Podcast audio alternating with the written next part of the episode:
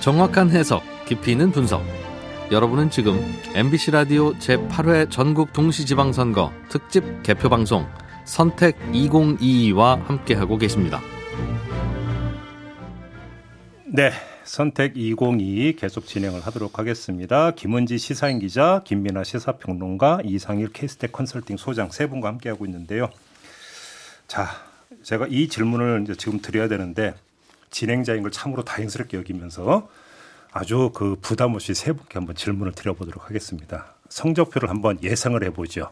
광역단체장 기준으로 한 몇 대 몇을 예상을 하십니까? 세 분이 전부 다 지금 저한테 시선을 안 맞추고 있습니다. 자, 우리 이상일 소장님께서 한번 먼저 한번 떼주신다면. 음, 저는 이번 흐름 전체적인 종반전까지 오는 흐름이나 음. 상황, 그 다음에 오늘 투표율 이렇게 봤을 때, 어, 결국 뭐 득표율 격차가 어떻게 나든 전체적인 그 당선자 윤곽은 국민의힘 쪽으로 좀 쏠리는 현상이 음. 더 강화되지 않겠나 그래서 음. 저는 한 12곳까지 가능하다라고 오, 보는 편이거든요. 12곳. 예. 오, 그래요. 다른 두 분은 김은지 기자는 아, 제가 진짜 이렇게 당선 대책은 너무 곤란한데요. 왜냐하면 정치부 기자가 늘 제일 못 맞추더라고요.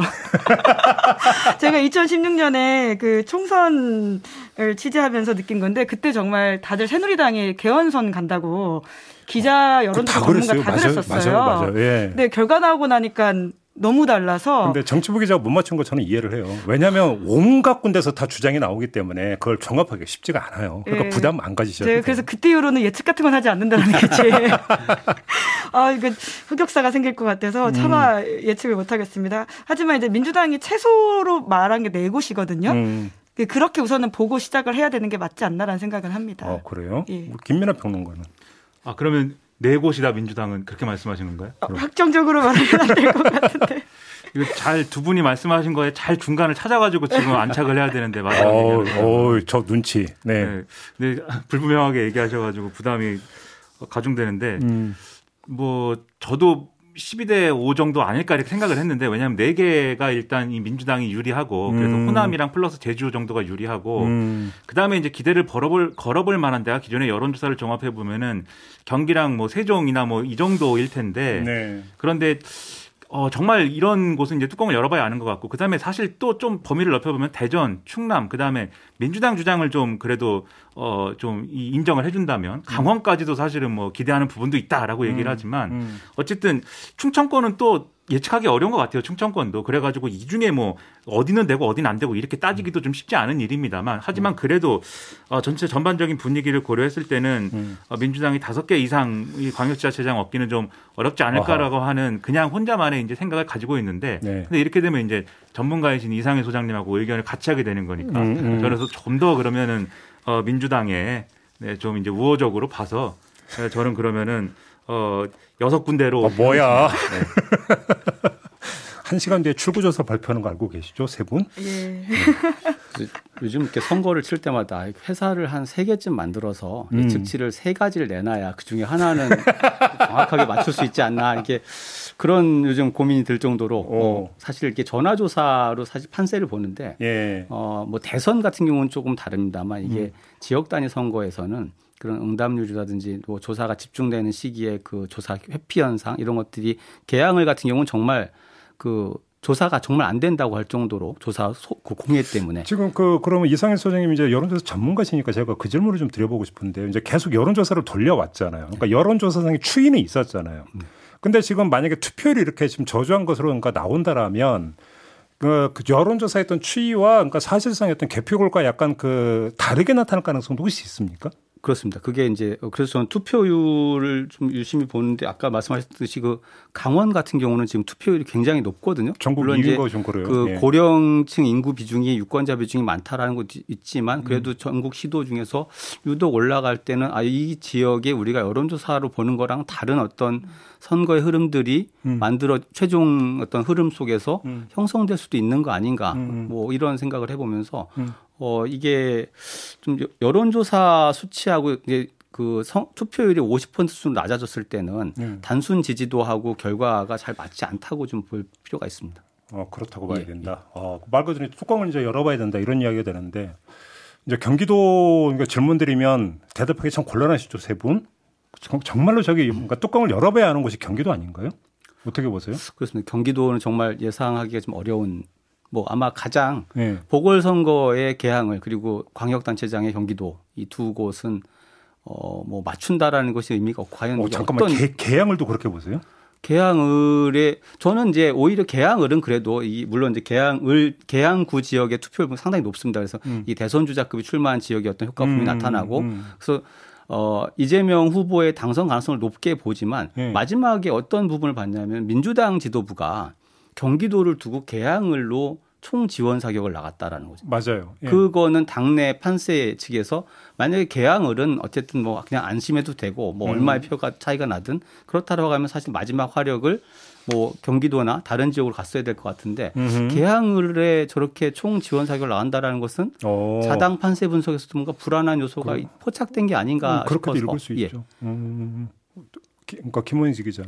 네, 실제로 이제 총괄 선대위원장 자리도 같이 맡았잖아요. 개항을 이제 출마에 대한 여러 가지 이재명 그때 후보. 예, 예. 예, 이야기가 있을 때 이제 예. 당에서는 이제 그러면 개항을 출마를 하면서 이 역할도 같이 해달라라고 하는 것이었는데 음. 실제로 이제 이재명 후보의 마지막 그 선거에서 동선들을 보면 개항을 나가지 못하고 있는 상황이었거든요. 네, 이제 네. 그만큼 스스로 어렵다라고 판단하는 부분들은 분명히 있어 보이고요. 음. 이제 그렇기 때문에 오늘 또 기자들이 많이들 가는 곳이 이제 가장 관심지잖아요. 개항을도 그만큼 관심지 중에 하나입니다. 음. 경기도만큼 음. 개항을에도 기자들이 꽤 가 있고요. 음. 그만큼 혹여나 어떤 결과가 나올지에 대한 음. 열려 있는 결말을 보고 있는 상황도 있다라고 음. 보시면 될 것 같습니다.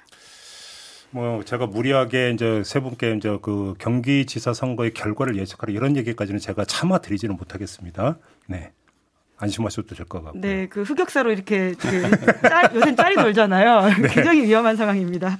혹시 근데 이상일 소장님 지금 경기도에 그러니까 투표율을 놓고 보면 이거를 좀 그래도 조금 그러니까 표 흐름이 좀 잡히는 부분이 있습니까 어떻습니까? 투표만 놓고 보면 그런 부분도 뚜렷치가 않아요. 그래서 저는 오히려 전체적인 흐름을 가지고 보는 건데 일단 음. 대선 때 그래도 이재명 후보가 윤석열 당시 후보한테 이제 우위를 점했던 지역이고 그렇죠. 근데 이제 지금 후보 구도로 보면 어 김은혜 후보는 뭐 초선의 정, 정치 신인에 가까운 음. 김동연 후보도 정치로 보면 뭐 신인입니다만 근데 대선 뭐 주자로 뛰었던 어떤 그 경- 부분이 있는데 음. 어 그러 그렇게 보면 사실은 이제 바탕 화면은 바탕은 오히려 이제 김동연 후보한테 조금 유리한 밭에서 시작을 했다. 그리고 여러 가지 어, 이, 그 후보 간의 어떤 우열 인물론으로 봤을 때도 음. 밀리지 않다. 근데 어, 강용석이라는 후보의 등장이 이제 그 지금 강성 보수층에 소구하는 부분들 이 부분에서 표가 갈리는 현상. 그 다음에 음, 음. 김은혜 후보의 마지막 그 재산 신고 부분에 대한 어떤 이슈가 터지면서 이제 공보물에도 그것이 음. 네네. 투표소에 붙었는데 이런 것들이 주는 영향력 그리고 음. 이렇게 봤을 때 정말 그 두 후보 간의 우열이 어느 쪽으로 기울지가 음. 사실 예측이 잘 안 되는 상황으로 여론조사도 그렇게 끝났고 최종 판세도 좀 그렇게 봐야 되는 게 아닌가. 그래서 음. 사- 결과적으로 그렇다라고 하면은 정말 어느 쪽 지지자들이 조금 더 나왔느냐가 음. 선거 판세를 좌우할 수밖에. 어제 마지막 유세에서 그 두 후보가 다 눈물을 흘렸다 그러는데 네네. 그 정도로 좀 절박함들을 호소한 지역이 경기도인 것 같습니다. 근데 조금 전에도 잠깐 언급했지만 개항을 같은 경우는 전국 평균 투표율에 비하면 상당히 좀 상대적으로 높은 지금 투표를 기록을 하고 있지 않습니까? 이건 어떻게 그럼 해석을 해야 되는 겁니까? 개항을의 경우에는 어쨌든 이재명 후보가 나왔고 그리고 상대 후보 윤영선 후보도 어쨌든 그 동안에는 조명을 많이 못 받았는데 음, 이재명 후보하고 붙으면서 관심이 집중이 쭉 되는 거고 그래서 그러다 보니까 양쪽이 다 나와야 되는 이유가 이제 생긴 거죠. 그래서 이제 싸우고 있는 건데 네. 근데 그 부분에 대해서는 저도 이제 이상희 소장님처럼 여전히 이재명 후보의 우위이긴 할 것이다라고 생각을 합니다. 워낙 이제 개항을이라는 지역이 음. 어, 민주당의 텃밭이다 이렇게 평가가 됐고 뭐 음. 어, 여러모로 이제 유리한 지역구기 때문에 사실 이재명 후보가 선택한 부분들이 있기 때문에 네. 그게 있는데 문제는 이제 완전히 이재명 후보가 크게 이기면은 어 그런 지역구의 장점을 뭐 살렸네 뭐 이렇게 보는 수도 있겠지만 음. 아주 신승을 했거나 거의 이제 뭐 지금 여론조사대로 정말 이제 위기에 몰려가지고 간신히 당선됐다라고 할 때는 여러 가지로 정치적 타격이 있을 수밖에 없는 그런 국면인데 음. 문제는 이제 이게 어쩔 수 없이 전체 선거 구도가 그랬기 때문에 이재명 후보도 거기서 자유롭지 못했다 음. 이런 평가가 되는 것인지 음. 아니면은 이게 어, 더 좋았을 수도 있는데 이재명 후보가 뭔가 선거 전략이라든가 이런 것들을 잘 못 잡기 때문에 이렇게 되는 것인지에. 따라서 판단이 많이 갈릴 것 같아요. 이후 상황에서는. 네. 근데 어쨌든 그런 여러 가지를 놓고 이재명 후보의 어떤 정치적인 미래라든지 그리고 지금의 어떤 선거 구도에서 이재명 후보를 그러면은 여기서 꺾어야 되겠다라는 국민의힘 지지층의 어떤 생각이라든지 음. 이런 것들이 종합적으로 나타났던 영향이 있다 이렇게 평가할 수가 있을 텐데 앞에서 얘기하는 경기 선거의 경우에는 그런데 이런 요소들도 사실 평가하기가 어려워요. 지금 말씀드린 건 이제 개항을 해서 이재명 후보가 나간 거에 대한 여러 가지 각각의 긍정적인 효과, 부정적인 효과를 얘기할 수 있었다는 건데 음. 경기의 경우에는 예를 들면은 어, 김동연 후보하고 이 어, 김은혜 후보가 이제 이 경쟁을 할때 김은혜 후보는 분명히 뭐 윤심을 등에 업었다라는 평가를 가지고 이제 나왔어요. 그게 네, 그렇죠. 지금 가장 큰이 무기이고 가장 큰 깃발인 거잖아요. 네. 근데 김동연 후보는 그러면 명심을 등에 업고 나온 거냐? 음. 나올 때는 이제 좀 그런 분위기였는데 뒤로 가면서 이제 명심은 인천 계양을에 묶여서 그리고 어 그거를 의식해서인지 는 모르겠지만 어쨌든 김동연 후보도 이 명심이라는 어떤 이 문제하고는 좀 거리를 두는 발언을 좀 쭉 했거든요. 음. 그런 걸 볼 때 이게 명심 대 윤심 대결 구도는 분명히 또 아니게 됐고 음. 그러면은 이제 김동연 후보가 아까 소장님 말씀하신 이 좋은 토양을 살리는 선거 운동을 할 수 있었던 것이냐? 그럴 수 없었던 거 아니냐? 음. 그러면 거기서 김동연 후보가 뭘 보여줬어야 되냐면은 김동연이기 때문에 할 수 있는 뭔가를 또 보여주는 캠페인을 했어야 되는데 음. 그런 것도 사실 이제 선거 뉴스를 쭉 보다 보면은 그런 것도 눈에 띈 것은 아니고 그런 것이기 때문에 앞서 말씀하신 소장님 말씀에 이제 김은혜 후보한테 불리할 만한 요소들 쭉 말씀하셨잖아요. 근데 그걸 또 살릴 수 있는 김동연 후보의 또 좋은 점을 쭉 얘기할 수 있느냐. 그럴 수 없는 것들이 있어서 음. 정말로 경기도는 뭐 예측을 굳이 뭐 하지 말라고 말씀하셨지 뭐 안 해도 된다고 말씀하셨지만 예. 예측을 하라고 그래도 예측하기 어려운 데가 이제 된 거죠. 그 먼저 그 선거 과정에서 좀 이야기가 나오긴 했습니다만 이재명 후보가 인천으로 가면서 오히려 경기지사 선거에 악영향을 미쳤다. 민주당 입장에서는 이런 진단이 있었거든요. 혹시 동의하십니까? 이런 진단? 저는 어 결국 이, 이 개항을의 뭐 투표 열기는 다양하게 있겠지만 그, 그 본질을 들어가면은 그 이재명이라는 어떤 대선 주자 그것도 정말 아슬아슬하게 전 큰 대선 주자를 어 정치적으로 다시 받아들이느냐 음. 거부하느냐의 어떤 싸움처럼 됐기 때문에 이렇게 투표를 높, 열게 높다고 보는데 음. 결국은 이제 정치인들이 체급이 올라가면 체급이라는 것이 이제 뭐 쭉 이렇게 정치 이력과 올라가면 그만큼 유권자들은 그 정치인에게 기대하는 바도 커지고 명분에 대한 요구도 커집니다. 그렇죠. 근데 이 명분 부분에서 이재명 후보가 개항을에 출마할 때 그 명분은 뭐냐면 내 한 사람의 당선의 문제가 아니라 음. 그 민주당의 수도권 선거 나아가선 전국 선거를 지원해서 이기는 과반 이상을 획득하는 선거를 만들겠다는 것이 명분이었는데 음흠.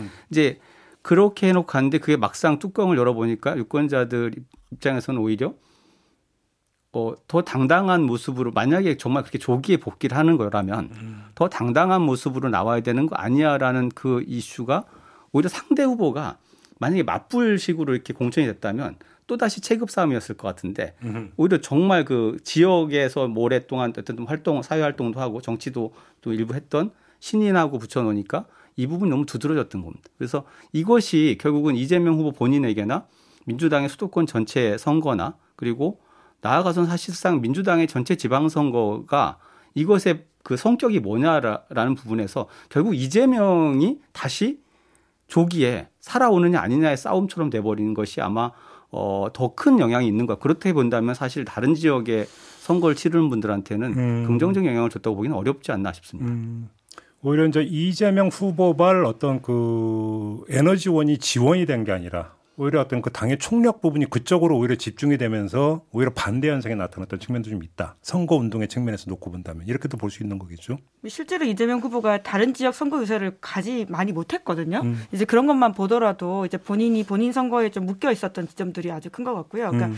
그 소장님 지적해주신 것처럼 초창기에 그런 분위기를 뚫고 나가지 못했던 것들이 음. 더욱더 선거 막판으로 갈수록 그렇게 긍정적인 영향을 미치지 못했던 것들이 있, 있습니다. 알겠습니다. 지금 뭐 자연스럽게 이제 어떤 관심 지역과 관심 인물까지 이제 자연스럽게 좀 섞어서 이야기를 하고 있는데 지금 지역 관련해서 제가 또 하나 좀 강원 지역이 지금 이제 투표율이 상대적으로 높잖아요. 그럼 여기서도 지금 지지층 결집 현상이 그 공이 나타난 결과 이렇게 봐야 되는 겁니까? 어떻게 봐야 되는 겁니까? 강원 같은 경우는? 저는 이 만약에 어떤 예상과 판, 그 전에 우리가 여론조사상으로 봤던 판세와 다른 이변이 나타난다면 그 가능성 중에 상당히 높은 적이 강원이 아닐까라는 아, 생각을 하는데 보세요? 왜냐하면 음. 이게 이 높은 투표율을 보면서 어떤 제가 몇 년도인지는 정확히 기억은 안 납니다만 그 가- 강원도지사 선거 때 이제 이광재 전 지사가 이제 선거를 치를 때 강원도의 힘, 이광재의 힘이라는 말이 그냥 유행어처럼 음. 그 굉장히 그 지역민들과의 어떤 소통이나 그 당시에 뭐 정말 그 이 경로당 노인정들을 돌면서 숙박을 하면서 선거 운동했던 것이 굉장히 화제가 됐던 적이 있었는데 그만큼 이 강원도에 대한 어떤 이광재 후보의 그 어, 가, 뭐 갖고 있는 어떤 힘이라든가 음, 음. 애정이라는 굉장히 강하거든요. 이런 것들이 만약에 잘 투사돼서 이게 선거에 대한 열기가 올라간 거라면 그리고 김진태 후보는 상대적으로 어 이제 워낙 이제 뭐 윤석열 정부가 출범하고 강원도가 갖고 있는 지역적 특성상 뭐 안보나 보수적 성향이 강한 분들이 많은 지역도 많, 많지만 음흠. 그 중에도 좀 더 강성 보수 성향이 강하잖아요. 그런데 그렇다라고 하면 춘천이나 원주 같은 데 도시권 지역에서 음. 득표율에 어느 정도 한계가 있을 수가 있는 것이고 네. 거기에 대해서 이제 이광재 후보가 어느 정도 그 부분들을 파고드느냐에 따라서는 선거 판세에도 이게 우리가 예상했던 건 다른 결과가 나올 수도 있는 게 아니냐 싶어서 음. 되게 주목하는 지역이 강원도 강원도 쪽이다. 두 분 같은 경우도 그 만약에 이변이 그러니까 일어난다면 강원에서 나타날 가능성이 있다. 지금 그 이상을 소정 이렇게 진단했는데 같은 견해시고. 네, 재밌게 보고 있습니다. 네, 이변이라면 당연히 이광재 후보가 만약에 당선이 되면 그거는 이변일 수밖에 없죠. 왜냐하면 초기 여론조사는 분명히 이제 이광재 후보가 상당히 약세였거든요. 열세였는데 음. 뒤로 올수록 쫓아가는 흐름이 분명히 있었습니다. 추격전이 음. 분명히 일어났고 음. 그리고 이게 어 지금 말씀하신 이제 이광재 후보가 선거에 나가면은 그 선거가 사실 인물론으로 상당히 기울어지는 측면들이 있어 이전에도 그랬고 음. 아무래도 이광재 후보가 가지고 있는 상징성이라는 게 있지 않습니까? 참여정부에서 이제 노무현 전 대통령과의 관계라든가 음. 그리고 중책을 맡았었다 젊은 나이에도 불구하고 음. 그리고 이제 2010년 선거였는지 그 이제 어, 강원도에도 뭔가 이제 중앙 정치에 진출할 수 있는 그러한 후보를 키워야 된다는 어떤 여론 그런 것들의 등을 타고 인물론에서 강점을 갖는 후보가 이제 만들어졌던 건데 지금 이제 그 장점을 잘 살리고 있다고 하면은 김진태 후보하고는 사실 좀 비교되는 측면들도 있거든요. 김진태 후보는 뭐 제가 성향이 문제다 이렇게 얘기하기는 어려운 것이고 공천 과정에서 좀 잡음이 있었습니다. 그래서 예, 예, 예. 공천을 받지 못할 상황에 놓였다가 이 5.18 문제 관련돼서 이제 뭐 잘못한 것들에 대해서 사과하는 과정을 거치고 다시 이제 공천을 받게 된 건데 음. 사실 근데 그때도 이제 공천을 했던 가장 큰 논리는 경쟁력이 강하다였던 거죠. 그래서 경쟁력이 강하기 때문에 음. 공천할 수 있는 명분을 후보가 줘야 된다라는 차원에서 그렇게 했던 건데 그게 오히려 이제 인물론의 구도로 들어가면서는 김진태 후보에게는 약점이 좀 되고 있는 부분들이 있는 것 같고요.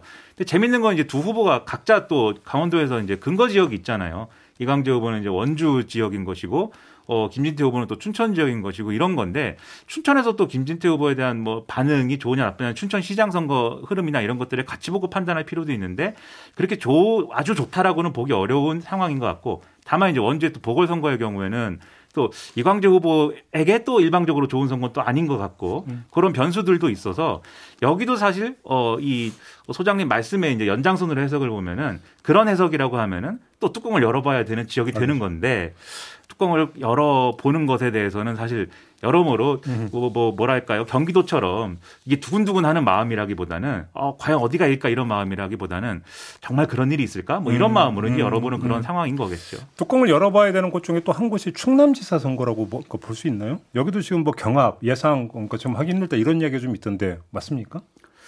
예, 뭐, 그, 이게 양당의 어떤 판세 예측이 뭐 경합 혹은 이제 우리가 좀 유리하다 약간씩 이제 갈리는 부분이 있는데 음, 음. 여론조사 상으로는 좀, 어, 이 부분도 명확하지가 않은 게 이제 양승조 후보가 워낙 강하죠. 충남에서 강하고. 현역이니까 또. 예, 그리고 네. 그, 근데 그거에 비해서 충청, 어, 여론조사에서는 근데 오히려 어 조금 뭐 밀리는 조사도 음. 있었고 음. 박빙 조사가 굉장히 많았는데 그러다 예. 보니까 충청권 민심도 좀 뭐 이번 이제 지난 대선을 거치고 이번 지방선거로 면서 좀 변화된 게 아니냐 그러면서 음. 아마 세종도 같이 묶어서 봐야 되는데 세종 음. 같은 경우도 민주당 후보가 패한 선거가 제 기억으로는 거의 없거든요. 근데 음. 지금 이제 박빙 내지는 오히려 어허. 국민의힘에서는 우리가 이길 수도 있다고 주장을 하는데 음. 그만큼 충남권 전체의 민심이 좀 변화된 거냐 아니냐 이렇게 좀 관심 모여진데 문제는 어 아마 지방선거 출 지금 MBC도 출구조사 뭐 자료가 지금 뭐 분석이 되고 있을 텐데 음. 이 전화조사나 뭐 출구조사는 조금 다릅니다. 예측 전화조사 판세를 볼 때 제일 어려운 지역이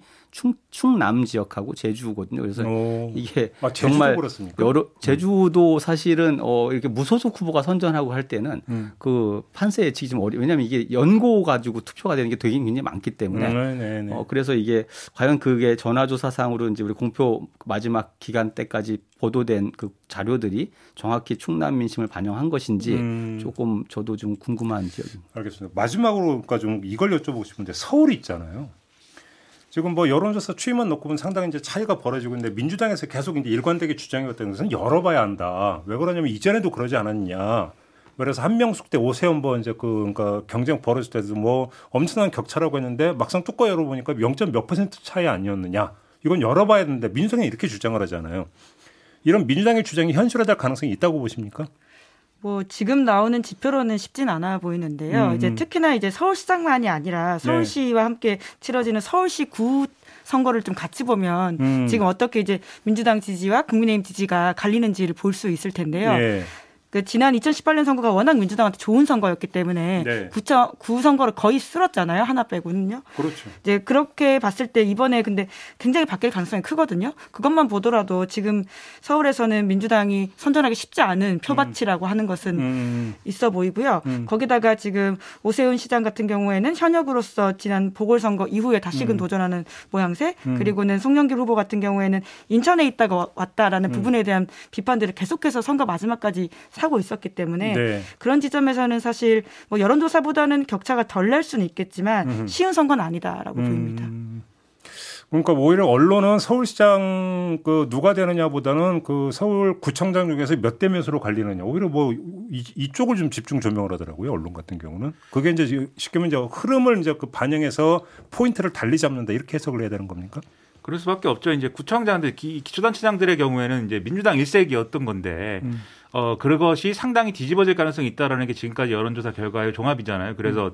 지금 이제 기자님 말씀해 주신 대로 국민의힘에서는 거의 3분의 2까지도 우리는 가져올 수 있다. 이렇게 자신을 하고 있는 거고 음. 더불어민주당은 그래도 한 절반 정도는 우리가 방어할 수 있다. 이렇게 얘기를 하는 건데 이런 음. 이제 태도만 보더라도 음. 민주당 입장에서는 상당히 불리한 구도를 가져올 수밖에 없는 그런 이제 상황인 거죠. 음. 그리고 구도라는 게 사실 서울 지역의 경우에는 지난번에 대선 치를 때도 여기가 그때 정권 교체론의 진앙지다 이렇게 평가될 만큼 민주당의 여론이 안 좋았던 지역인 것이고 그 구도 속에서 지금 이제 그 구도를 바꿀 만한 어떤 사건이나 이런 것들이 이제 있지 않았다라는 걸 보면 윤석열 대통령의 당선 이외에는 음흠. 여전히 이게 그게 이제 불리한 구도의 하나로 존재하는 거고 음. 그다음에 이게 그런 이제 더 상층의 구도가 아니라고 하면 오세훈 시장에 대한 평가가 있어야 되는데 지금 오세훈 시장이 이 1년여 동안 뭐 시정을 아주 잘못해 가지고 뭔가 심판받아야 될 대상이 됐다. 그런 상황은 또 아닌 거 아닙니까? 오히려 음. 오세훈 시장은 시의회가 민주당이 다수이기 때문에 내가 할 일을 충분히 못했다라는 거니까 음. 그런 유권자들 입장에서 보면은 오세훈 시장에게 좀 기회를 줘볼까 하는 마음을 갖는 게 훨씬 더 자연스럽지 음. 이번에 심판하자 송영길 민주당 후보를 지지하자 뭐 이렇게 가는 것은 음. 다소 이제 좀 징검다리를 몇 개 더 건너야 되는 거니까 음. 이런 구도도 이제 불리한 구도고 이걸 다 뒤집으려면은 송영길 후보가 또 인물론으로 승부를 볼 수 있는 이런 요인들을 갖고 있어야 되는데 지금 기자님 말씀하셨듯이 인천에서 온 사람이다부터 시작을 해서 대선 패배에 책임 있는 사람 아니냐부터 해서 뭐 586 용태론 얘기도 있고 이 그다음에 서울시장 선거에 출마하는 과정 자체가 또 아주 매끄럽게 음. 당이 정말 어, 이 송영길 대표가 좀 나가줘야 됩니다. 이렇게 해서 나오는 그림은 또 아니었던 거잖아요. 음, 음. 이런 게 있다 보니까 이 구도를 뒤집기는 여전히 어렵다라고 하는 게 기초자치단 선거에 자치장 선거에도 좀 그대로 적용되는 측면들이 있어 보입니다. 그러니까 지금 투표로 보면 이제 전국 평균이 50.0%인데 서울은 52.1%라고 하거든요. 뭐 2.1% 포인트 차이가 나는데 여기에 뭐 큰 의미를 둘 필요는 없다고 보, 봐도 되나요, 이상일 소장님? 어 그래도 서울 지역에 대해서 이제 대체적으로 이제 마지막까지 선거 판세에 대해서 좀 기울었다라는 판정이 많았던 거에 비해서는 음. 뭐 전국 평균을 상회하는 투표율이 의미가 있죠. 어, 이게, 이게 음. 어 저는 이 민주당이 어떤 기본적으로 이번 지방선거를 접근할 때 시각 중에 여러 가지 몇 가지 지금 패, 패 아직 패한 건 아니지만 그 위축되게 만든 요인들을 좀 보는 편인데 음. 서울을 너무 무난하게 포기했다라는 생각을 사실 많이 하거든요. 무난하게 포기했다. 네, 송영길 후보께는 죄송한 말씀이지만 음. 말씀하신 것처럼 586 용태 그다음에 명분 없는 그 이동 음. 그리고 대선 패배 책임 이런 것들이 다 하나도 해소가 되지 않았는데 뜬금없이 출마를 하게 된 그것도 등 떠밀려서 출마한 부분도 있는 것 같은데 음, 음. 근데 그렇게 되면서 서울을 그냥 뭐 서, 그 뒤에 민주당이 과연 서울에 서울 선거를 정말 뒤집기 위해서 얼마나 그럼 정말 중앙당 차원의 화력을 집중하고 애를 썼느냐 음. 보면 없잖아요. 그게 별로. 그럼 그렇게 보면은 그렇게 서울을 그냥 아 오세훈 지금 현 시장이 1년 전에 해서 압도적인 표차로 당선된다니까 저기는 안 돼. 라고 판단을 쉽게 해버리면서 지방선거를 치르게 되면 아무리 지금은 경기도가 최접전이고 뭐 그렇다 하더라도 서울이라는 상징성에서 선거의 어떤 맥을 잡을 수가 없는 네. 그런 판을 스스로 만든 게 아닌가 싶어서요.